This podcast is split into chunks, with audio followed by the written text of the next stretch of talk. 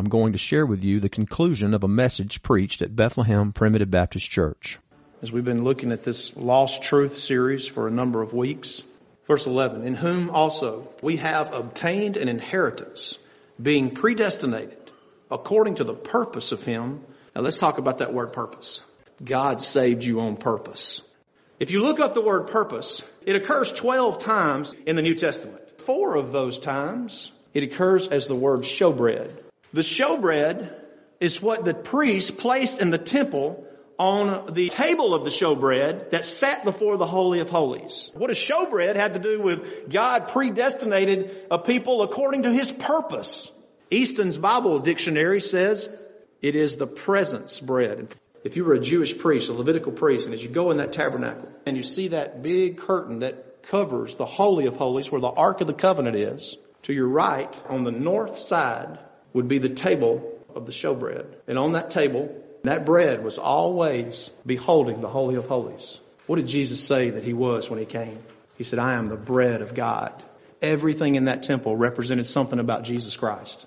And the bread of the face was in the face of the Holy of Holies, which was behind the curtain. Think about it. Use your spiritual thinking cap. He says, in whom we have an inheritance, being predestinated according to the showbread of God. Are you with me? It's the showbread. It's Christ himself that is the purpose of God in setting your destination for heaven. So we don't go to the temple and we don't petition the priest to carry a lamb in there and enter the Holy of Holies once a year because Christ had the bread of God, the showbread, and literally when he came in bodily form, he was showing himself as the bread of God. You get that? I don't know if that touches you, but it touches me deeply. It took the Son of God manifested in flesh. He becomes flesh in order to demonstrate himself as the bread of God. God's purpose. Listen to me now. It's clearly seen in what Christ did. Because he's the showbread. You see? The purpose of God is expressed clearly through the showbread of God, which is Jesus Christ. By the way, he clearly states his purpose in John 6, 35 through 40, as they're asking him, that's that bread of God, the bread of life discourse, where he says, I am the bread that's come down from heaven. I am the one that you've been looking for. I am the bread of God. And he says, God has sent me down from heaven to do his will. And this is the will of him, that of all which he hath given me, I should lose only the ones that wouldn't choose me. Is that what it says? He says, I should lose nothing. Thank you, Brother Furman. I would lose nothing. And therefore the showbread of God who entered the Holy of Holies. You remember the Holy of Holies is not that temple there. Uh, it's just a picture. It's just a type of it. The Holy of Holies is in heaven. And you can read about that too. God's given you that information. You can read in Revelation. You can read in Ezekiel. You can see what's going on in the throne room of God because the bread of God, the living showbread of God has entered the Holy of Holies and there's no, no, no more need for that on earth. The child of grace that's, that's a little more technical than I usually get. But you can understand this. I don't care how old you are. You can understand that they laid bread before the Holy of Holies. That's what Jehovah required. And that bread was always there. And when Christ came, He was the bread. You see? That's easy to understand. And he ripped the veil of the temple in two, proving that he was the bread of God. Now we have access to the Holy of Holies, but it's not in Jerusalem. It's not in some temple that may be rebuilt back over there. It is in heaven itself. Hebrews says that. You have access to the throne room of God. Are you accessing the throne room? Do you realize your purpose, child of God? Your purpose is not to live forever on this earth. Your purpose is to live in the halls of glory forever. Because the bread of God, the purpose of God has been manifested in Jesus Christ. He saved you on purpose. Yeah, I tell you what, it's a beautiful thing. This is something that we've always tried to teach our children, something my parents taught me. Looking back on some of the things that I got into that I tried to excel in, I think they might have taught me a little too well. You know, you can do anything. Well, you know, that may be true, but it may not be appropriate to do anything. it was not appropriate for me to go and become a country music star. that was not something that God had for me. It's something that I wanted to excel to, but it wasn't appropriate. See? Try to teach our children. Excel to be the best that you can be. If you can be the best mathematician on the face of the planet, that's what you should be. Unfortunately, none of my folks qualify for that. but maybe some of you do. I think it was a few years ago, Brother Clay borrowed my book on the God of the mathematics because I read the first paragraph and almost had a stroke. he said he enjoyed it. So maybe he's good at mathematics, but I'm just not good at mathematics. Whatever you're good at, whatever you're capable of, you should aspire to be the best that you can be. Now, you might think about some of the Hollywood, not Hollywood, but some of the NFL stars and some of the super sports stars or whatever. And you read about them and it just makes you sick. You know, cause here's somebody that's got all this talent. They got all this ability, but they're so hung up on themselves that they can't get anywhere with it. You know, I can't remember the guy's name, but the, the fellow from Texas A&M that won the Heisman several years ago, um, Mr. Football, they called him, Johnny Manziel. I mean, what a disgrace. What, what talent that guy. He even beat Alabama. Almost single-handedly. Everybody was amazed at Mr. Football. When Mr. Football gets tens of millions of dollars in a contract and he completely blows it because he did not excel to his potential. You understand? Excel to be the best that you can be. Do you even know what you can be? Children, young folks, have you sat down with your parents and said, Mom, Dad, what do you think I can be? Well, you know, I've had that conversation with my kids and I'm like, not a mathematician. because of me, not because of them. I pick on that a lot, but that's just the way that it is. You can be this, you can be this. What are your gifts? What has God gifted you with? Has He gifted you with great physical ability? Has He gifted you with a great measure of common sense? Has He gifted you with a measure of understanding mathematics or engineering or biology? Well, you know, it's beautiful to see someone excel to be the best that they can be. And you don't have to be the top of the class. You don't have to be the smartest person in the world. You just excel to be the best that you can be. Why? Because you're here to glorify God with what God has given you. You're not here to glorify self like the NFL stars and the other stars that you see out there, the Hollywood stars. You're not here to glorify self. That's what they don't get. You're here to glorify God because God has purpose to take you to be with Him one day. So understand what your purpose is. You see, people say, well, doctrinal sermons are just not that practical. I think this is one of the most practical things I've ever studied because I know I don't belong here. I don't know I'm not going to live for eternity here. I'm going to live in heaven with God at the great gathering one day. And until then, I want to try to be the best that I can be.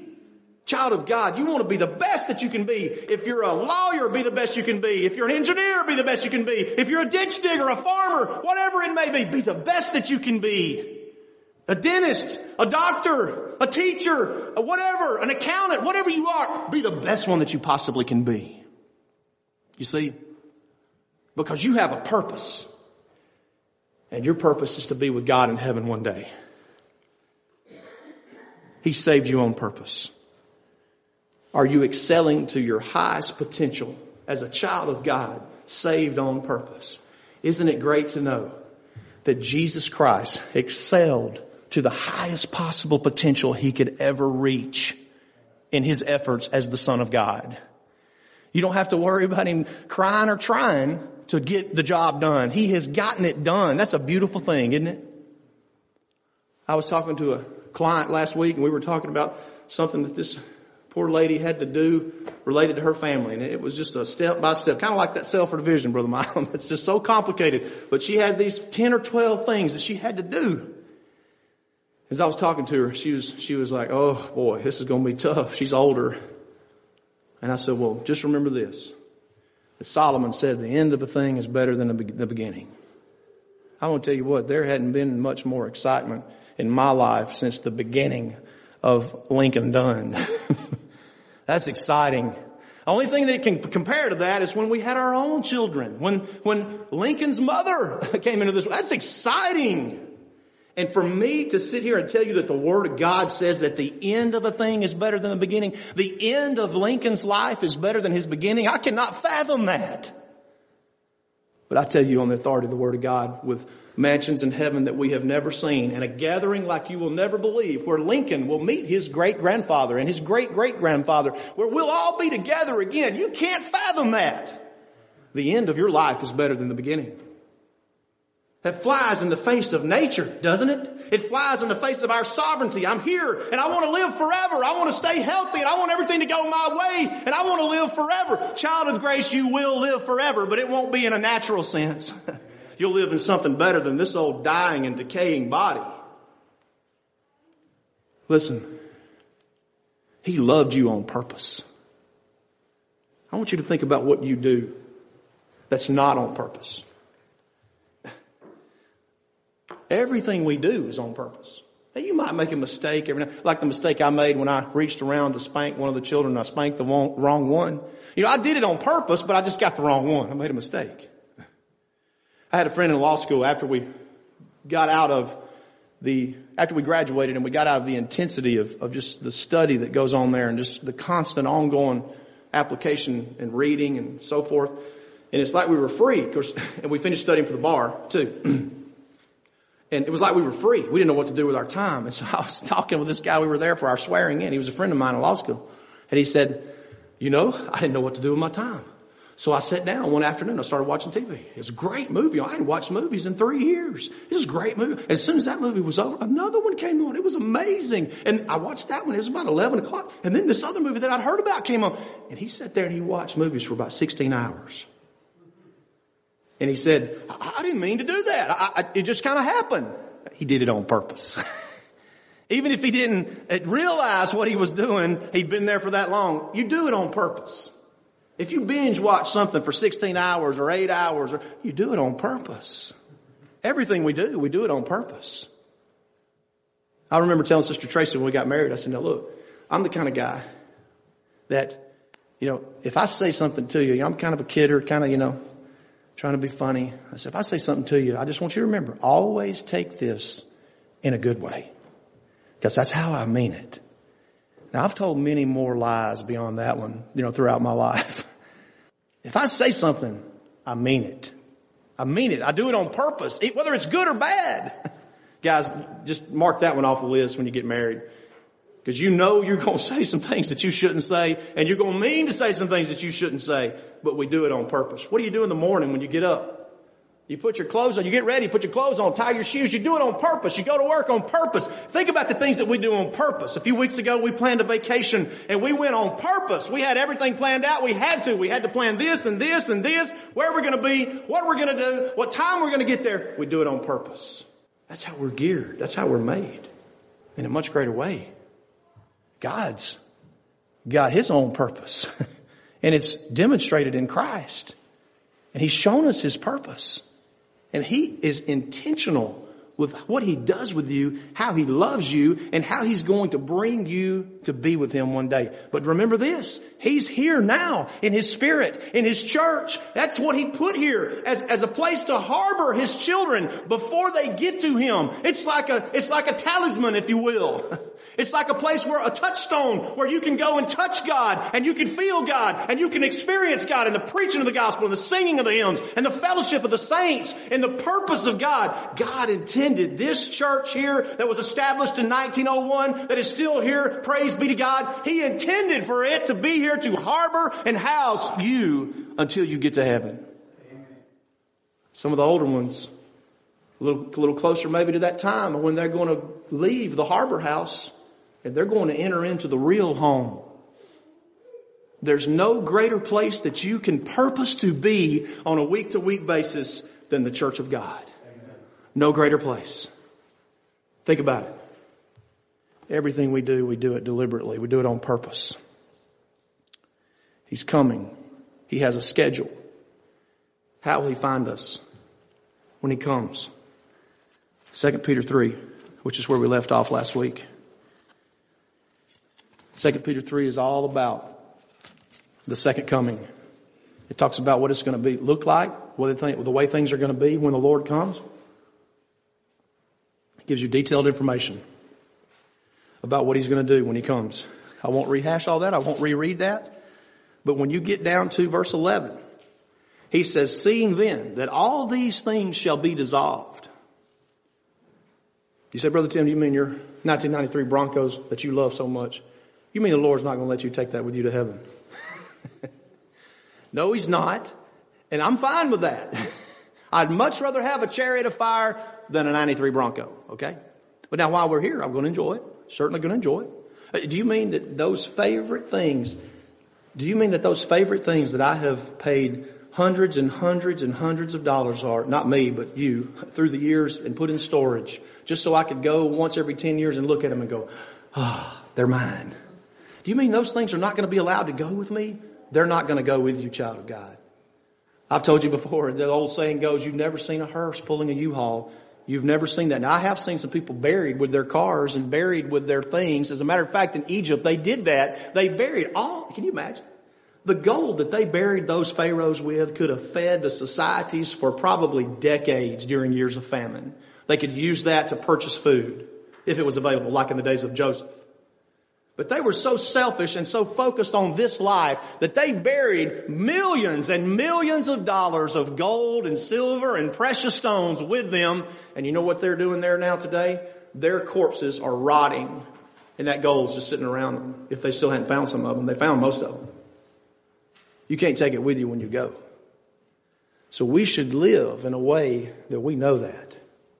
When I was in Africa, I had a little flutter in my heart every morning. I'd get up and I'd look and I'd say, just seven more days. I'll tell you one of the one of the most dejecting times in my life that the Lord blessed was when I had to go to Ghana by myself. You know, brother, uh, listen to brother Sam Bryant. And You told brother David. He said, "You can just get your uh, you get your visa when you get over there, brother David." We get to the the door going into the plane, and they said, "Sir, where's your visa?" And I said, "Here's mine." David said, "Hey, got one." You have never seen a lost puppy look on the, in the eyes of Brother Tim McCool as he walked down that runway looking back at Brother David waving at him. Lord have mercy. I, I, in some ways, I wish I hadn't gone, but in other ways, that eight day experience of being over there by myself, it went by just like that. You know why? Because I felt the presence of God like I've never felt Him over there. In the midst of a lonely, and by the way, you remember we never went back after that. Some things happened on that trip. I said, I'm done with going to Ghana. We were lied to and we were deceived. Never went back. And of course it would be me to draw that straw to go and have to have that happen, right? well, it was me. But in those eight days, I don't remember checking my clock too much or checking the time too much. I just remember the days passing, feeling the manifest presence of the Spirit of God. In sleep, waking up, going about our business, and doing the things that we did. You know, when I, when that plane took off from Ghana, I said a prayer.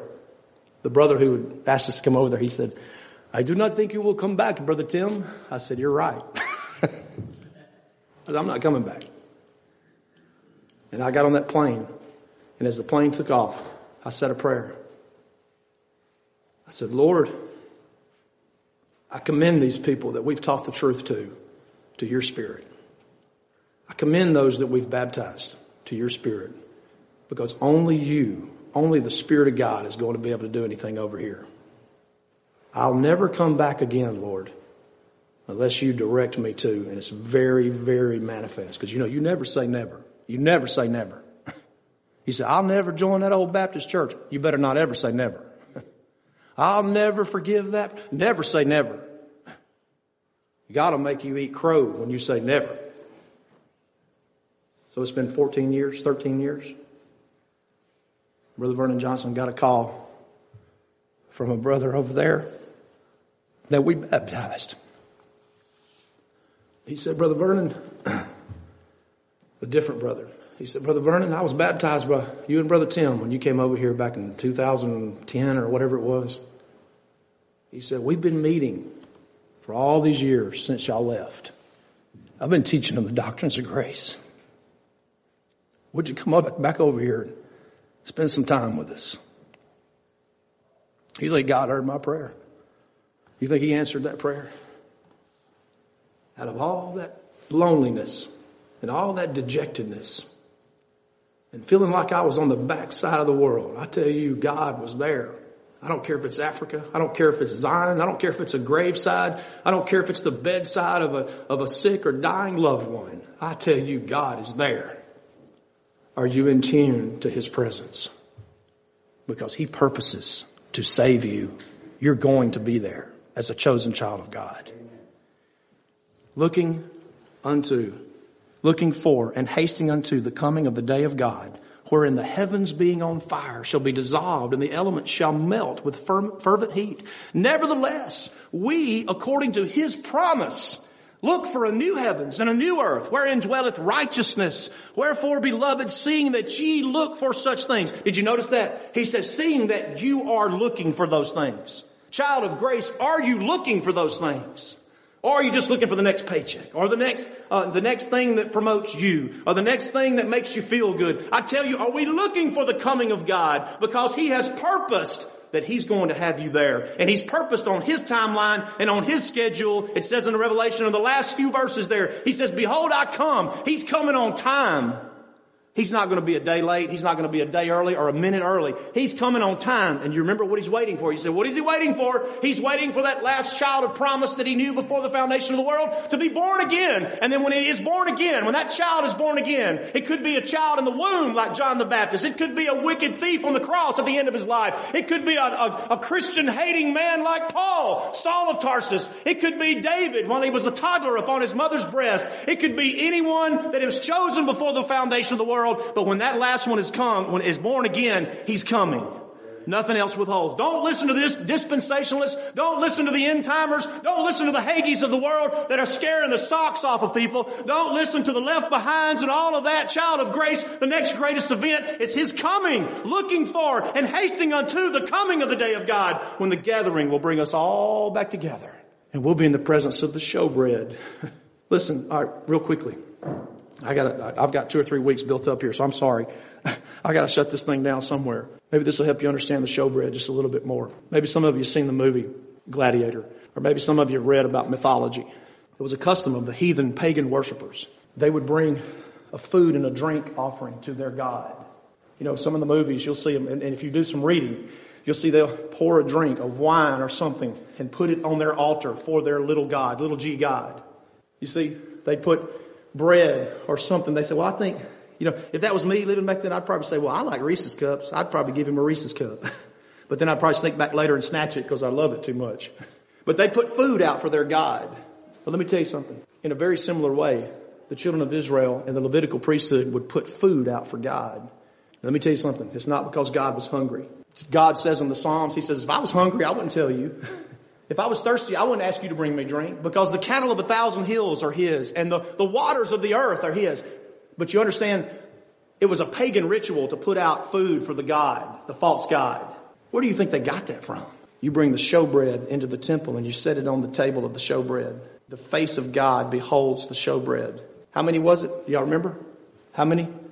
Thank you. Twelve. And they represented the twelve tribes of Israel. They represented the people of God. Are you with me?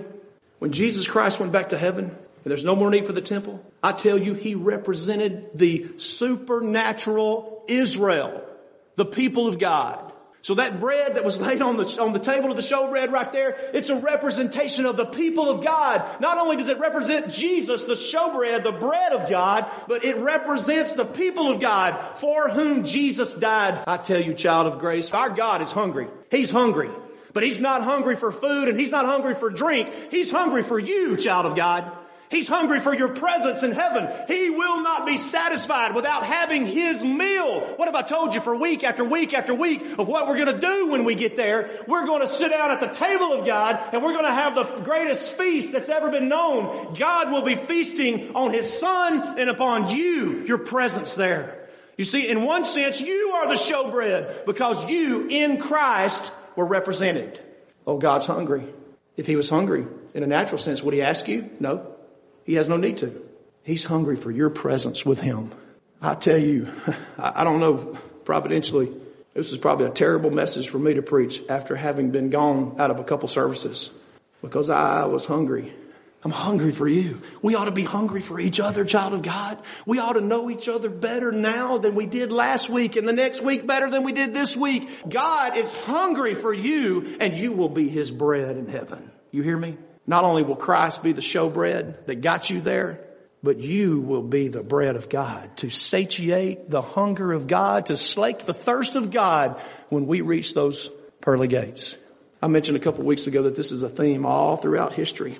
It just so happens I was reading recently a long book by Dostoevsky, and there's a lot of things going on in that book. It's about 700 pages, but one of the themes that goes on in that book is there's a little boy who was at odds with the rest of his little friends, and the little boy got sick and he was on his deathbed. I know it's fiction, but by goodness, it's good fiction. Because I've had little boys on their deathbed before. I've lost little friends before. But those 11 or 10 year old boys, this little boy who they were at odds with is dying. And all the little friends come and they make up. The book is the Brothers Karamazov. The last three paragraphs of that book will stick with me till my dying day because the little boy dies. And I leave you this morning with the last three, if I can read them, the last three paragraphs of that book. As the little boys are leaving the funeral, they've gathered around the preacher. They've gathered around one of the brothers, Karamazov, who is the preacher. And one of the little boy cries out and he says, Karamazov, can it be true what's taught us in religion that we shall all rise again from the dead and shall live and see each other again? And everyone, and Ilyusha too, the little boy. And the brother says, Certainly we shall all rise again. Certainly we shall see each other and shall tell each other with joy and gladness all that has happened. He answered, half laughing, half enthusiastic. And the little boy says, Ah, how splendid it will be. how splendid it will be. Next time you sit down to binge watch something for 16 hours, next time somebody thinks about ingesting something that is harmful to them, the next time you think about going into those dark places that we all get into, next time you think about the loss of that loved one, next time you're faced with that trial or that trouble or that tragedy, you remember it's God's purpose to take you away from all of that. All the little children that have died like this one, all of the little ones that we've lost, the old ones, the middle aged ones, live with purpose. Live with the purpose of God, the glorious purpose upon your life. And that is that we shall all be together again one day. That makes me want to shout for joy. It makes me want to weep like a baby. And it makes me want to get up in the morning and with purpose serve God. With purpose forgive people that have harmed me. With purpose minister to the people of God. With purpose serve the people of God. With purpose, go to work and do what I do to the glory of God. With purpose, because I know that God has purposed for me to be with Him one day. It's the least we can do. This morning, if you believe God has purposed to save you and to be with Him in heaven, there's no greater thing you can do in this life if you haven't done it than to walk the aisle, confess that you're a sinner, and say with purpose of heart, I want to serve my God who has purposed to save me.